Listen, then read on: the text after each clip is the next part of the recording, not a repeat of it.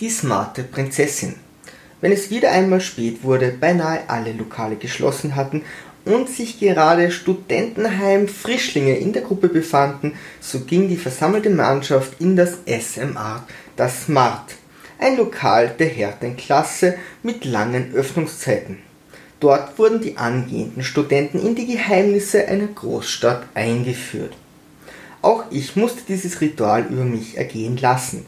Als ich eintrat, sah ich einige Gäste an den Tischen, während ihre Begleitung an einer Hundeleine unter dem Tisch kauerte und aus High Heels trank, andere nackt in einer Ecke standen und wieder andere sich in der strengen Kammer vergnügten, aus der immer wieder Schmerzensschreie ertönten.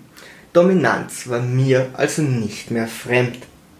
Als ich eines Tages durch die Straßen lief, traf ich rein zufällig einen alten Schulfreund wieder, der kurz nach mir in die große Stadt kam, einen Job fand und gerade mit Spendenverträgen zu kämpfen hatte.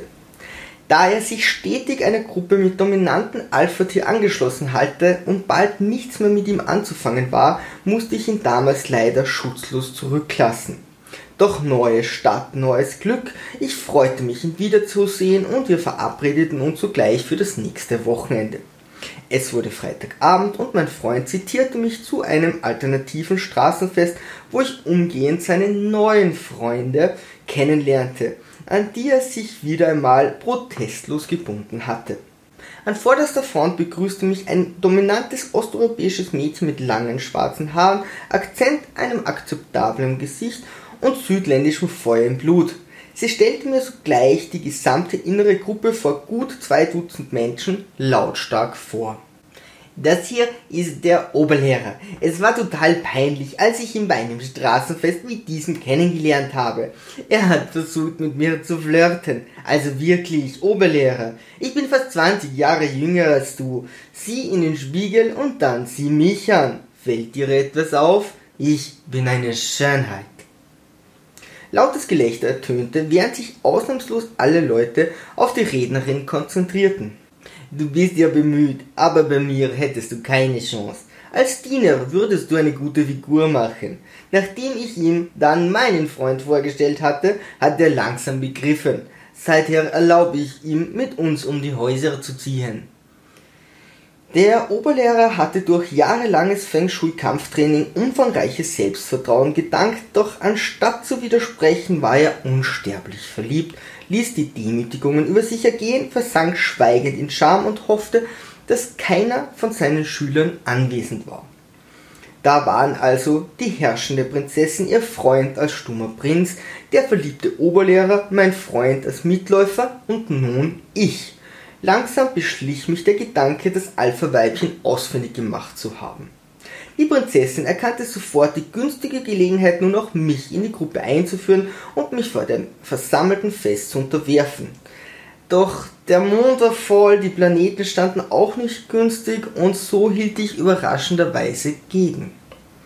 Anstatt mir nun den Eintritt in ihre kleine Gruppe zu verwehren, was die Prinzessin wahrscheinlich ohne weitere Probleme geschafft hätte und auch mich kaum tangieren würde, fand sie Gefallen an meiner Widerspenstigkeit, hieß mich herzlich willkommen und beschloss mich zu zähmen.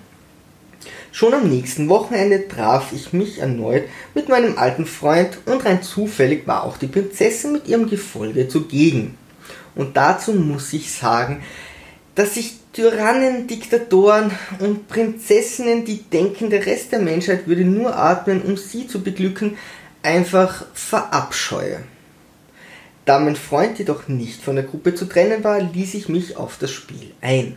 Wann immer die Prinzessin ihr Gefolge nach rechts führen wollte, zerrte ich einen einzelnen willenlos nach links, wollte sie essen, motivierte ich zum Trinken, war sie überglücklich, erzählte ich melancholische Gedichte, war sie traurig, war mir das vollkommen egal. Die Macht der Prinzessin war groß und nur selten konnte ich langfristige Erfolge erzielen, doch alleine, dass sich jemand gegen ihre Herrschaft auflehnte, schwächte ihre Position erheblich. Das blaue Blut begann zu versiegen. Ich intensivierte meinen Aufstand mit wahllosen sarkastischen Bemerkungen über ihr Äußeres, ihre fremdländische Aussprache und ihre mangelnde Intelligenz. Wortgewandtheit zählte nicht zu ihren herausragenden Fähigkeiten und immer öfters verlor sie die Kontenance. Langsam aber sicher wurde sich jedes Mitglied in der Gruppe seines Platzes bewusst. Der Prinz war der zweite Machtinhaber, der es genoss, in der Gunst der Prinzessin ganz oben zu stehen und hin und wieder mitregieren durfte. Der Oberlehrer war der gläubige Priester, der seine unerreichbare Göttin voller Liebe anbetete, während ich sie wie eine gemeine Streunerin behandelte. In all den Monaten würdigte er mich nur selten eines Blickes, doch er besaß leider Gottes nicht die nötige Integrität, sich gegen mich zu stellen. Und dann war da noch mein Freund, das gemeine Volk, das beschützt werden wollte und auf keinen Fall aus seiner Komfortzone gerissen werden durfte. Das Gesicht der Prinzessin begann zu bröckeln und das Reich drohte zu zerbrechen.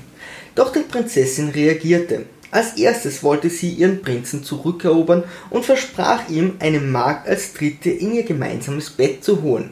Freilich dauerte es lange, eine würdige Gespielin zu finden. Immer häufiger flirtete sie mit unserem Priester und ging zunehmend auf die Wünsche des gemeinen Volkes ein. Eine neue Blütezeit stand bevor, als ich beschloss, zum finalen Schlag auszuholen. Als es wieder mal spät wurde und der Alkohol seine Wirkung entfaltet hatte, pflanzte ich unserer Prinzessin eine smarte Idee in den Kopf, von der sie noch nie zuvor gehört hatte. Mit der Überzeugung, ihrem eigenen Plan zu folgen, schritt sie zielsicher ins Smart voran. Sie betrat den Gästebereich, wo sie von zahlreichen Schaulustigen gemustert wurde. Wir setzten uns, bestellten und sahen uns um. Alles wirkte harmloser als in meiner Erinnerung und die Gäste schienen irgendwie zu lauern. Leider war auch heute keine der anwesenden Frauen gut genug für unseren kleinen Prinzen, doch schon nach kurzem fand unsere Prinzessin einen willigen, muskulösen Sklaven, der gern mit ihr in die strenge Kammer wollte. Sie holte zum vernichtenden Schlag gegen mich aus. Die Prinzessin befahl, ich solle sie und ihren Sklaven begleiten, um mich nun endlich zu unterwerfen. Ich tat so, als würde ich tiefe Angst verspüren und zierte mich nach allen Regeln der Kunst. Die Prinzessin forderte, ordnete an und bettelte schließlich so lange, bis sie meine Widerspenstigkeit brach und ich demütig nachgabe. In diesem Moment geschah etwas Überraschendes, denn meine stoische Gegenwehr hatte die Schaulustigen aufmerksam gemacht. Kaum hatte ich mich von meinem Platz erhoben, standen ausnahmslos alle Schaulustige des gesamten Raumes auf, folgten uns im Gänsemarsch in die strenge Kammer und bezogen an den Wänden Aufstellung. Die Temperatur stieg. Der muskulöse Sklave wurde vollständig entblößt und in der Mitte des Raumes an einer Stange zur Schau gestellt. Ich lehne mich nun mal weit aus dem Fenster und mutmaße, dass sich der Sklave diese Session mit seiner neuen Domina etwas anders vorgestellt hatte. Die Wirtin, ihre Tochter und die Prinzessin schwangen die Peitsche und die Bestrafung begann. Während der Prinz noch immer auf seine Magd hoffte, musste er nun zusehen, wie eine Hand seiner Angebeteten das Glied eines anderen Mannes massierte und einer ihrer Finger in seinem Hintern verschwand. Die Prinzessin warf mir einen lasziven Blick zu, forderte meine Aufmerksamkeit und steigerte ihre Bemühungen. Sie zeigte, wozu sie fähig war und konnte nur schwer von den beiden anderen Dominas zurückgehalten werden, während sich das Gesicht des Sklaven lustbefreit verzerrte. Bald wurde jedem im Raum klar, dass es hier einzig und allein um mich ging. Nun war der Moment der Prinzessin gekommen, ihr Königreich wieder vollends zurückzufordern. Sie überließ ihren verbrauchten Sklaven den minderen Dominas, schritt zielsicher auf mich zu und erklärte: Du bist der Nächste.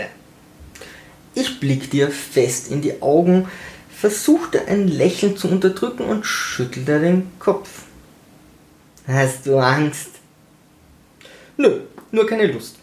Sie war überzeugt, dass ich mich all die Monate nur aufgelehnt hatte, weil ich mich ihr in Wahrheit unterwerfen wollte und forderte mich auf, mich nun ihrer Peitsche zu ergeben. Ich erklärte ruhig. Ich würde mir nicht einmal die Mühe machen, dich auszupeitschen. Dann verließ ich den Raum, das Lokal und traf die Prinzessin nie wieder. Ich erfuhr, dass ihr Fall stetig war und lange dauerte, doch schließlich löste sich ihr gesamtes Gefolge auf. Ich bedauere lediglich, dass ich erneut meinen Freund zurücklassen musste.